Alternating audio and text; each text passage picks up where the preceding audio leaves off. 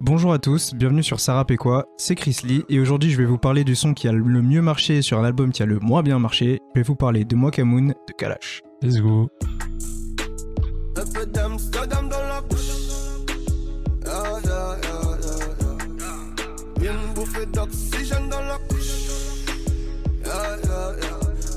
respire à peine.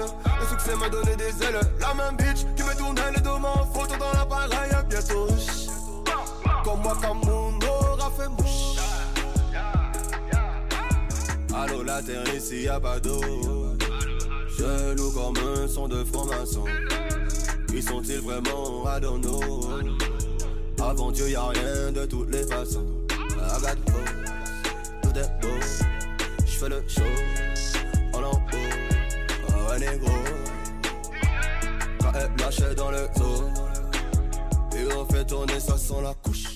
Alors du coup, moi Kamoun, euh, avant de commencer, euh, je voudrais te demander Marco, si tu pourrais me citer trois sons de l'album Moi Kamoun, s'il te plaît? Moi Kamoun? Ouais. Attends, bouge pas. Je me connecte à Genius. Voilà, voilà. Tu vois justement, il est là le problème. Donc Moi Kamoun, c'est euh, le quatrième album studio de Kalash, qui est sorti du coup en octobre 2017.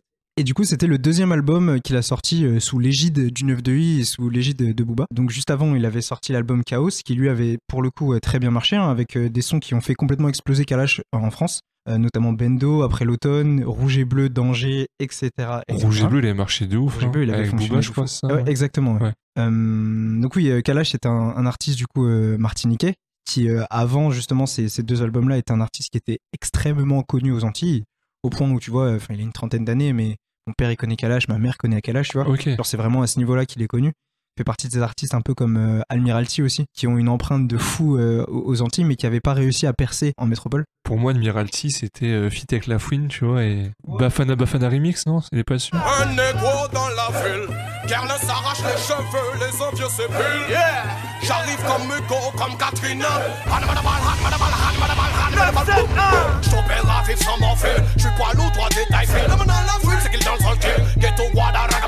Donc lui et Admiralty, ils ont un peu cette espèce de... C'est un peu les superstars, tu vois. Ce deuxième album-là était un petit peu fait pour, euh, pour couronner le tout et vraiment montrer que voilà, Kalash était bien implanté en France et qu'il avait réussi à s'implanter là et qu'il allait réussir à, à, vendre. Sauf que ça s'est pas exactement passé comme prévu. Euh, l'album a été placé huitième à la Snap, mais il a été complètement porté par justement ce single-là qui est, euh, qui est. Avant de parler spécifiquement de lui, je vais aussi parler de l'autre single qui était Kusi Kusa, qui était sorti avec, euh, avec Niska, qui lui a fait single d'or.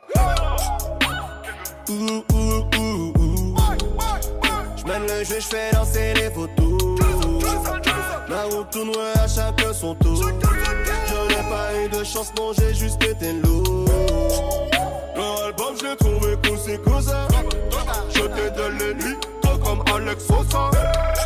Ramène des licos, je les fuck en plein jour. J'ai éteint mon bigot, j'enregistre au faux. Mais Moakamoon, Moakamoon, c'est euh, c'est l'un des plus gros succès de l'histoire du rap français, avec euh, rien que sur Spotify 154 millions de streams. Ah ouais, c'est genre. Euh... Attends, 10. Parce que euh, single d'or, c'est 15 millions. Ouais.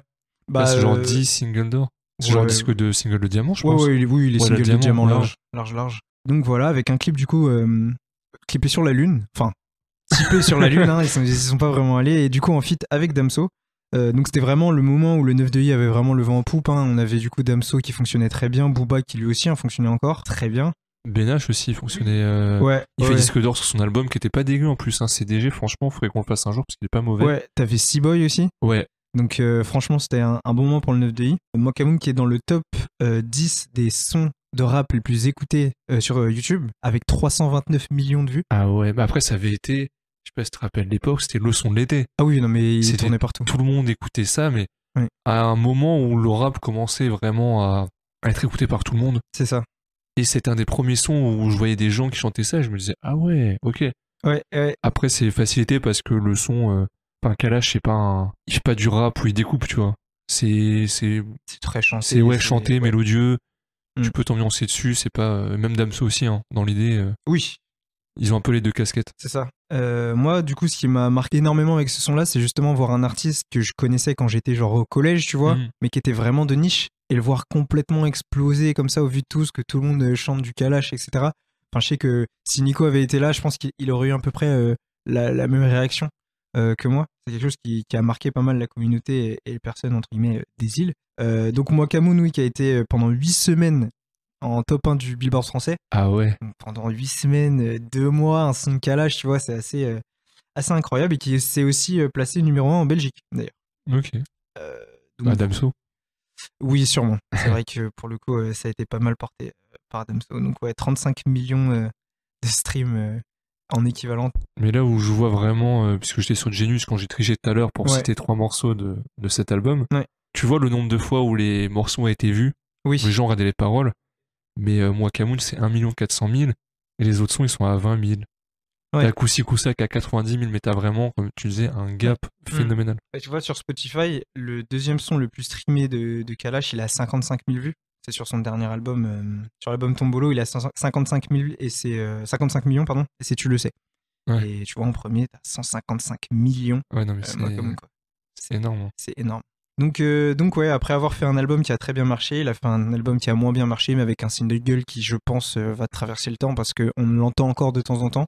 Ouais. Et il a une rythmique un petit peu intemporelle, tu vois, avec le petit, le petit synthé là qui, qui passe bien. Il passera tout le temps ce morceau-là, je pense. ça. Il va pas vieillir. Parce que là, je regardais euh, des morceaux qui ont bien marché, qui vieillissent hyper mal. C'est l'époque, ouais, 2012-2013. Je voyais sur Twitter un mec qui disait euh, que la, la section d'assaut, c'est devenu ringard. Ouais. Et ce qui est totalement vrai, c'est plus écoutable. Enfin, tu peux l'écouter, oui, mais c'est pas comme Wakamoon. Wakamoon, tu le passes euh, dans ta playlist, franchement, ça passe tout seul. Tu vas Mhm. dire, ah ouais, c'était Wakamoon, mais t'auras pas l'impression de, ok, on se remet 10 ans en arrière. Ouais, alors que si tu tapes un Madame Pavoshko, là, tu te prends une tarte. ouais. Ouais, non, mais Après, ça jamais été bien, Madame Pavoshko, mais c'est un autre débat que nous aurons peut-être un Eh ben, en parlant de débat, justement, je voulais, je voulais te poser une question par rapport du coup à ce son-là. C'est qu'est-ce qui pour toi fait euh, qu'un son va rester et qu'on va le considérer comme un classique? Parce que par exemple, Mokamoon, avec autant de streams, je le considère malgré tout pas comme étant un classique du rap français. Alors que pourtant, il a euh, scoré de fou et qu'il a quand même un nombre de vues et d'écoutes assez incroyable. C'est dur, c'est j'ai l'impression qu'en plus que ma définition elle change à chaque fois Mm. d'un classique parce que euh, comme tu dis à la fois faut prendre en compte les ventes ou les écoutes maintenant, l'impact aussi et pour moi un morceau s'il a bien vendu, s'il a eu de l'impact, s'il a marqué les gens, Mm. je vois pas pourquoi on pourrait pas le considérer comme un classique. Faut pas voir les, pour moi les classiques comme un terme trop noble plus Ouais. qu'il n'est en fait. Mm. Ça reste euh, oui, c'est pas le crime lunatique, tu vois, c'est plus euh, des, des trucs comme ça. Et moi, Camoun, franchement, euh, il a fait tout un été. C'est comme Réseau Niska, pour moi, c'est un classique. Hmm. C'est pas un classique au sens noble du terme. C'est juste un son qui a marqué le mouvement et que tout le monde a chanté. Ouais, c'est un marqueur d'une époque, quoi. Pour moi, c'est ça. C'est ça un classique. À l'inverse, où si un son pour moi n'a pas été, euh, n'a pas vendu et n'a pas marqué beaucoup de monde, j'ai du mal à considérer ça comme un classique. Et donc un son qui aurait du coup euh, marqué les personnes qui l'auraient écouté, mais qui du coup n'aurait pas été beaucoup écouté. Est-ce qu'on peut le considérer comme un classique? Et je te parle vraiment à l'ère du streaming, hein, je te parle pas euh, à Oui, l'époque ouais, où... pour moi, bon, Il faudrait des exemples. Pour moi, non, parce que je sais pas quel exemple. Est-ce que Mauvais Payeur de la FEF, c'est un classique du rap français, tu vois? Tu vois, c'est là, c'est c'est un peu le bon exemple qu'on a. C'est vrai que c'est un bon compliqué exemple. parce que c'est un morceau qui a marqué les gens, qui m'a beaucoup marqué, Ouais. qui est euh, marqueur d'une nouvelle génération, d'une nouvelle époque, de beaucoup de choses. Ouais.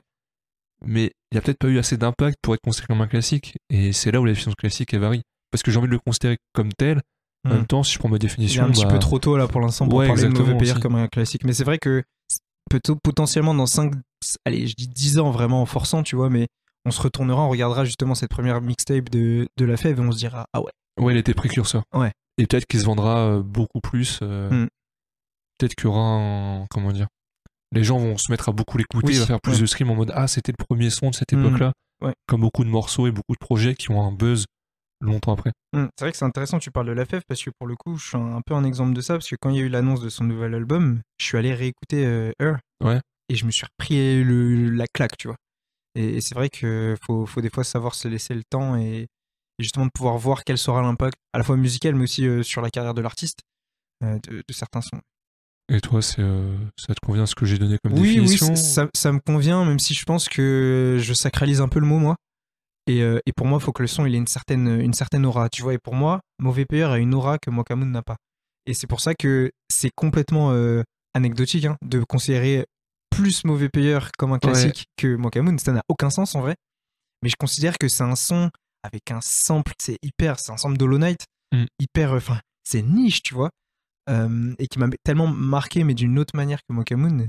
que ouais, je sais pas. Mais en vrai, euh, ce que tu dis, c'est vrai, hein, sacraliser les sons euh, et se dire, ok, ça c'est un Parce classique. que c'est un sinon, aujourd'hui, t'aurais plus de classiques. Enfin, là, t'as peut-être la fève, mais ce qui est sorti récemment, tu vois, Mm. on... Ouais, t'auras un classique tous les 15 ans. Quoi. je vois ce que tu veux dire en termes d'aura. Mm. Ça, c'est vrai que c'est important pour les sons, mais ouais, moi, Camoun, c'est dur à. J'arrive pas à pencher d'un côté ou de l'autre, quoi. Mais je pense que ouais, c'est parce qu'on est, on est dans un extrême en fait. En termes d'écoute, en termes de. C'était extrême, on l'entendait partout, tout le temps, dans toutes les pubs, tu pouvais l'entendre sur un reportage TF1, ça te choquait même pas, tu vois. Et je pense que c'est ça qui était, qui était assez ouf avec ce son-là. Donc voilà, c'était tout pour moi. Merci de nous avoir écoutés et on se retrouve la semaine prochaine. Salut. Ciao.